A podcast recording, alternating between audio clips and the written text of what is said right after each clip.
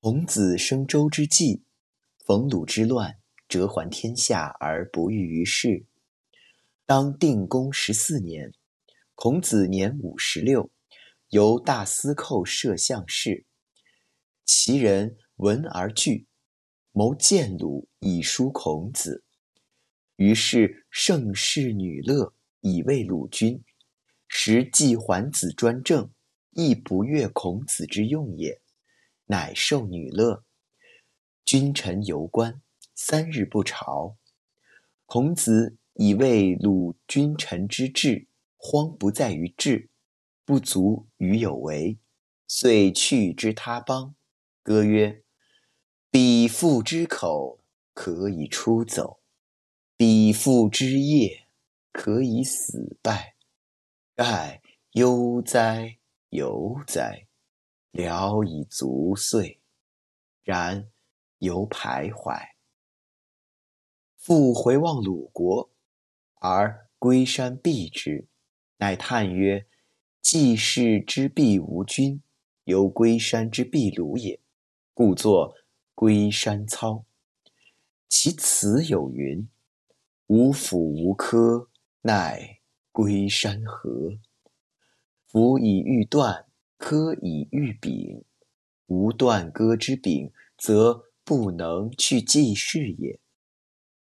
自鲁士魏，过曹、郑，遂至陈，久之复侍卫，既不得用，将西见赵简子，而闻窦明独、舜华之死也，临河而叹曰：“美哉！水洋洋。”乎！秋之不济，此命矣夫。窦明独、舜华，晋国之贤大夫也。枯胎杀妖，则麒麟不至；竭泽河鱼，则蛟龙不游；覆巢回卵，则凤凰不翔。何则？君子会伤其类也。乃还。惜乎邹乡，作邹操以哀之。邹操者，盖秦操所谓将归也。其词曰：“秋水深兮风扬波，舟楫颠倒更相和。归来归来归为期。秋水深者，险难也；风扬波者，”危暴也，船楫颠倒者，行不以道也。遭时如此，不归，何以哉？又曰：周道崔微，礼乐凌迟，文武既徽，吾将焉师？周游天下，米邦可依，凤鸟不食，珍宝消吃。倦然顾之，惨兮心悲。金车命驾，将事唐都。黄河洋洋，悠悠之鱼。临津不济，还原西邹。伤于道穷，哀彼无辜。翱翔于魏，复我旧庐。从无所好，其乐止居。即孔子恶于陈蔡之间，讲颂弦歌不辍。后自谓反鲁，过隐谷，有幽兰独茂。子喟然曰：“兰，香草也。”而与众会为伍，如圣贤伦于彼夫也。乃作《依兰操》，其词有云：“如何苍天？”不得其所，逍遥九州，无所之处，感愤之深切也。又作《丘陵之歌》，曰：“登彼丘陵，离以其板，人道则尔，求之若远。遂弥下腹，自应准简，喟然回虑，地比泰山。欲摧其高，两辅回连，指击冲路，置之无缘。将伐无科，患兹蔓延，唯以咏叹，涕允谗缘。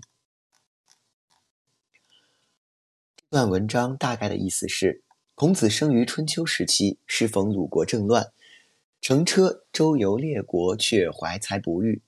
鲁定公十四年，孔子五十六岁，任大司寇一职，而行宰相之责。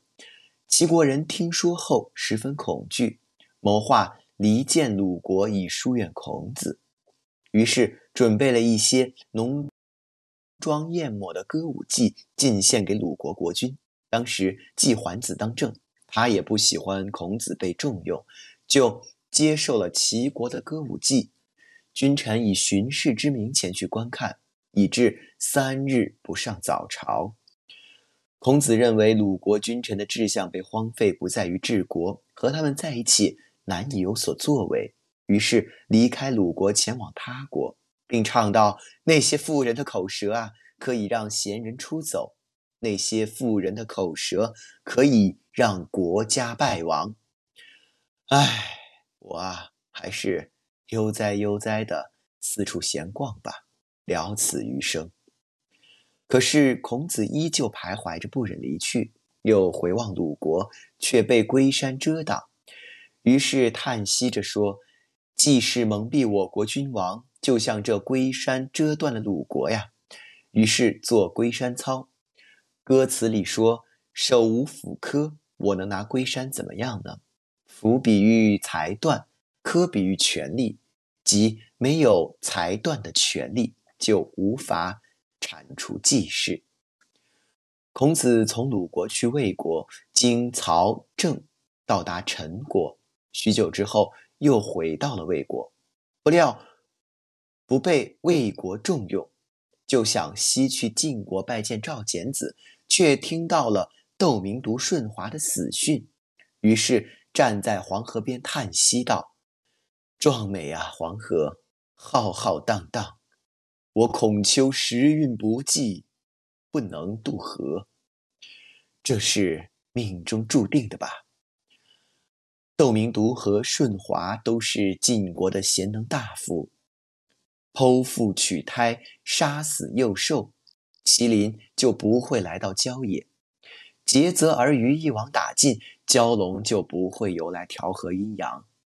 捣毁巢窠，打碎鸟蛋，凤凰就不会前来飞翔。这是什么缘故呢？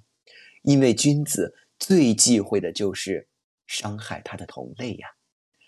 于是返回邹乡，撰作了邹操的琴曲，来悼念被害的晋国大夫。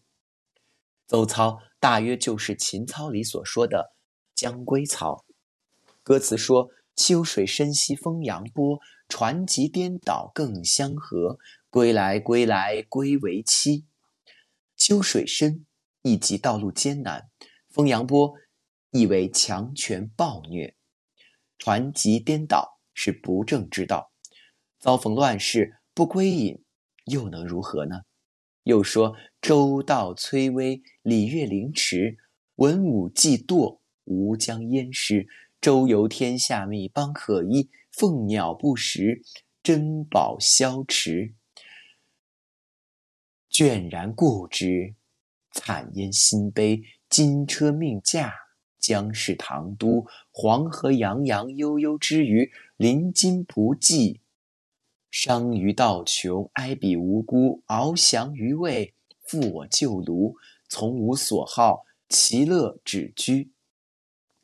后来，孔子困于陈国和蔡国。讲学诵读弹琴不断。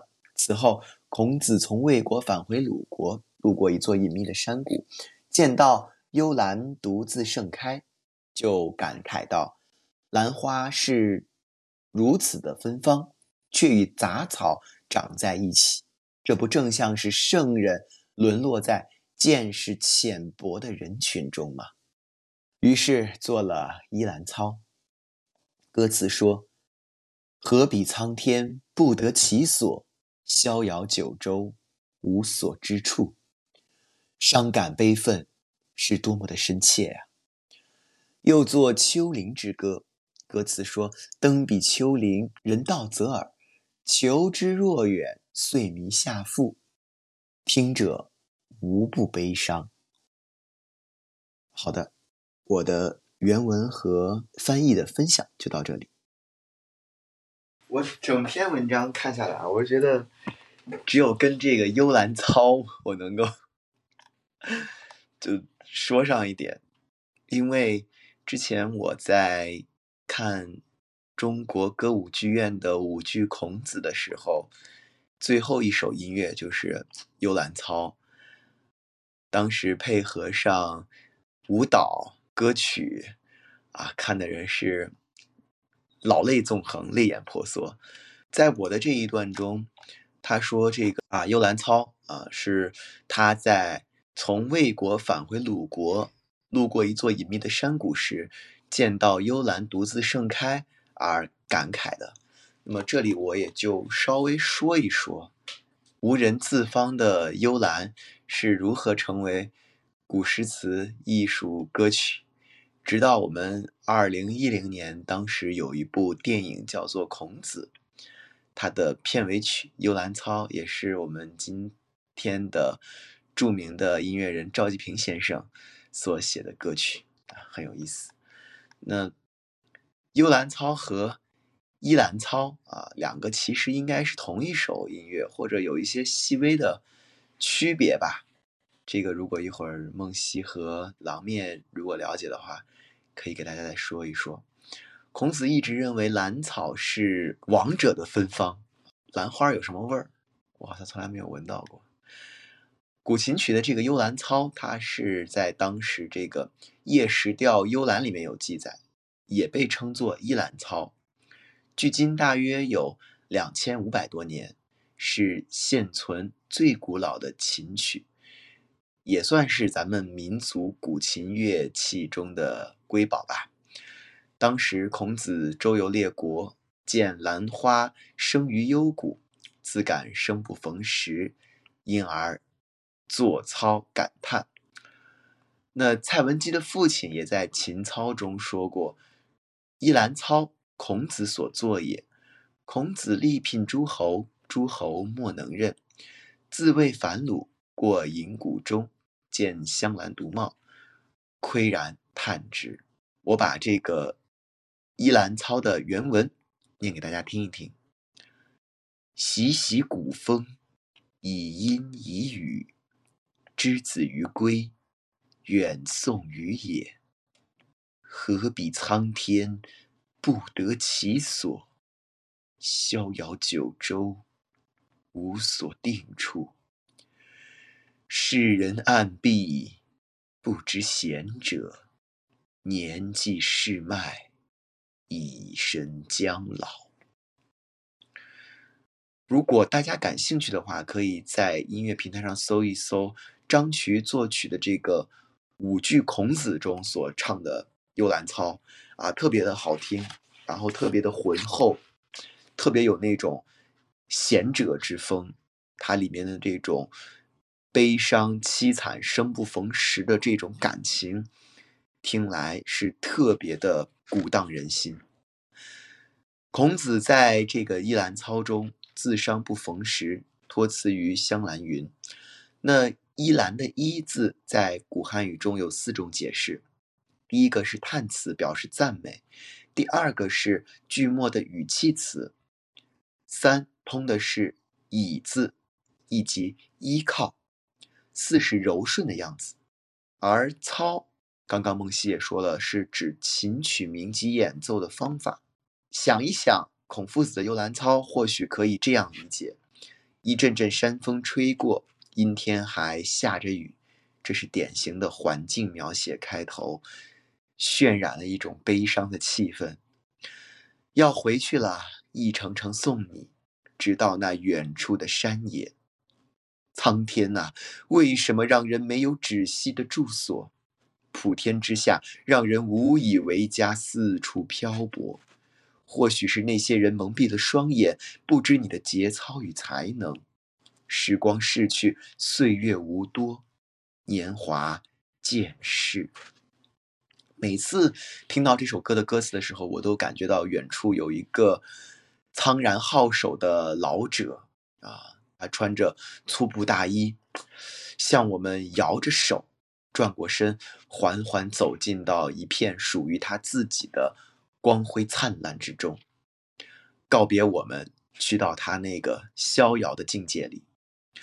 一千两百多年以后，唐代的大儒韩愈闻以载道。怀想孔子当年不为所用，又以《依兰操》唱和曰：“兰之依依，洋洋其香；不采而佩，于兰何伤？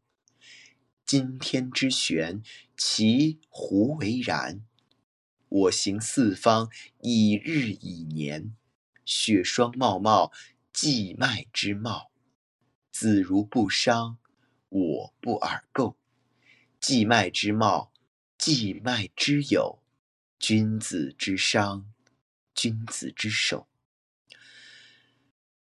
幽兰操的意思大概就是：兰呐，你发出一阵阵悠悠的清香啊！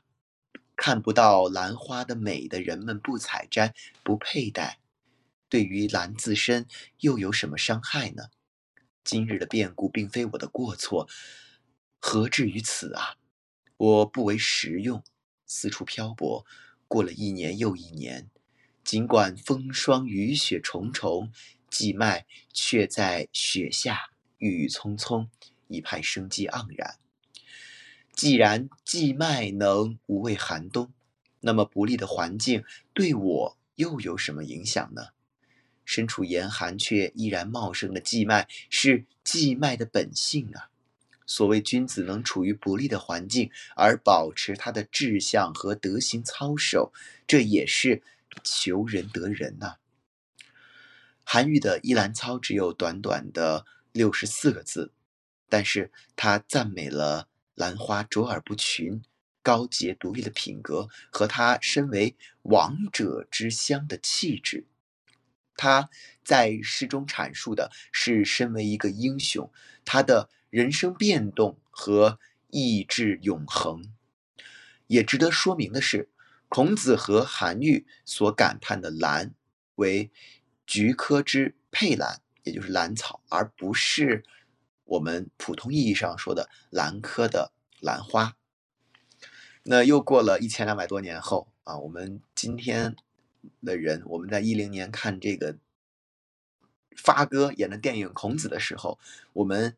也听到了，在中国乐坛，特别是这种民族特色上颇有建树的作曲家赵季平先生，对这首《幽兰依兰操》又进行了一个重新谱曲，命名为《幽兰操》啊。歌词大家可能比较熟悉：“兰之依依，洋洋其香；众香拱之，悠悠其芳。不采而佩，于兰何伤？”以日以年，我行四方。闻王孟雄，渭水泱泱。采而佩之，意意清芳。雪霜茂茂，累累于冬。君子之守，子孙之昌。那可以说，这么一改变，可能更符合我们现代人的理解和习惯了。他的上半段赞颂了兰香是香中之王啊，因此众香拱之，所有的。花香都拱卫着兰香，那他下阙里面感慨了孔子的一些愿望，比如文王孟雄是渴望圣贤得遇明主的这么一种理想的境界，就好像兰草一旦被王者采配，它的清香就会如王者的品德一样浸润八方。尽管在严寒之中，万物都被霜雪覆盖，但在静静的忍耐和等待中，兰花孕育着生命的花蕾。君子如果遵守这样的道理和法则，那么他的后世子孙是必定昌盛的。也可以感叹呀，啊，从先秦时期的孔子到韩愈，再到我们当代的作曲家赵季平先生，他们对于。古诗词、艺术歌曲的这样一种创编啊，都体现了兰的这种高雅和坚韧的品格。这一唱就唱了两千多年。那让我想起了一句话：“夫幽兰之生空谷，非丽霞绝景者，莫得而采之。而幽兰不以五彩而减其秀，合仆之韵玄言，非独见名搜者，谁得而保之？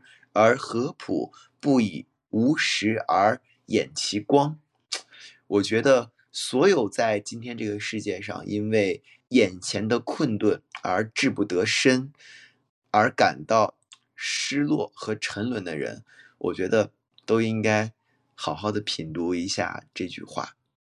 嗯，有的时候不是我们自己不够努力，而是我觉得在这个时代，你想要做一个努力的人，真的是太难了。